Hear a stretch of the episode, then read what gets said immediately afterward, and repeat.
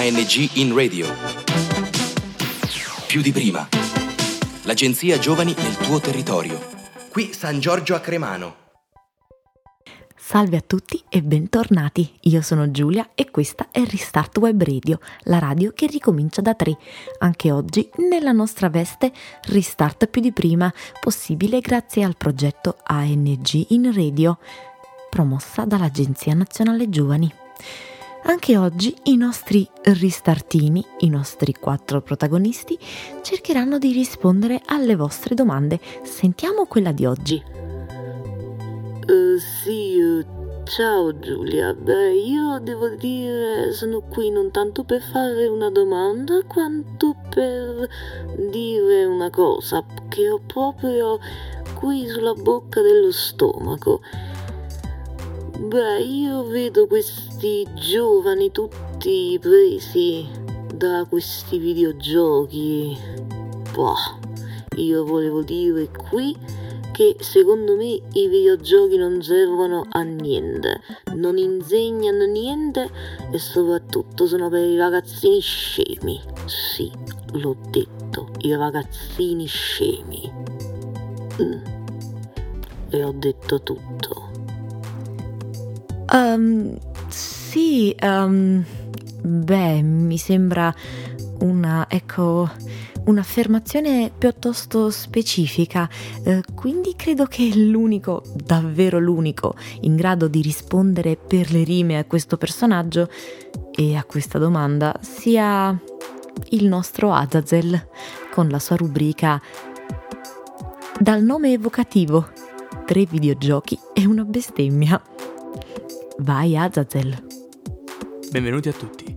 Io sono Azazel e oggi vi presenterò tre videogiochi e una bestemmia, una rubrica di Restartini dove parleremo ovviamente di videogame.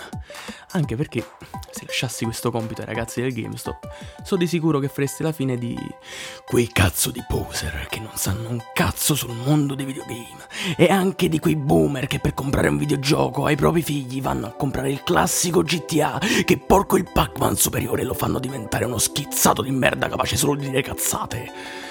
Ma bando alle ciance e iniziamo con il tema della giornata, che come Quel pezzo di escremento di volatile ha detto molto ignorantemente: i giochi non servono a cazzo e non sono per tutti.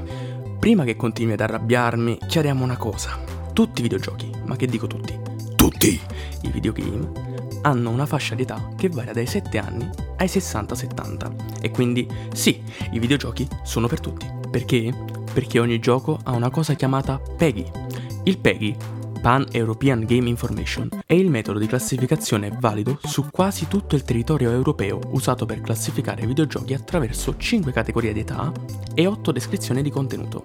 Ciò vuol dire che le case produttrici di videogame che pubblicano un videogame ti dicono Guarda testa di cazzo, che se c'è scritto Peggy 18 su quell'articolo vuol dire che non è adatto al tuo bambino che ha 10 anni, ma è adatto ad un pubblico adulto. Ora, sfatiamo un altro mito. I giochi non ti insegnano un cazzo? Sbagliato! Molti videogame hanno una trama e anche il gameplay basato sulla simulazione di avvenimenti realmente successi in varie epoche. Un esempio? Assassin's Creed.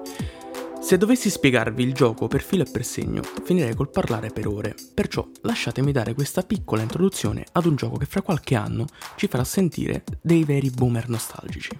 Assassin's Creed è un gioco che è nato dalla casa produttrice Ubisoft Montreal nel lontano 2007. Questo videogioco è un action adventure che è basato su una serie di salti temporali in periodi storici, curati nel minimo dettaglio e con l'aggiunta di elementi per il semplice gameplay.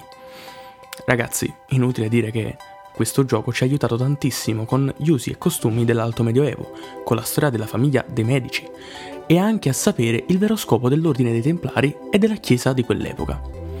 Sono stati creati fumetti, romanzi, cortometraggi, lungometraggi e perfino un film su questa meravigliosa saga.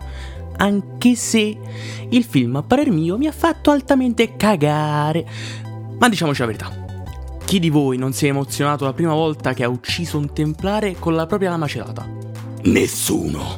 Volete sapere il perché?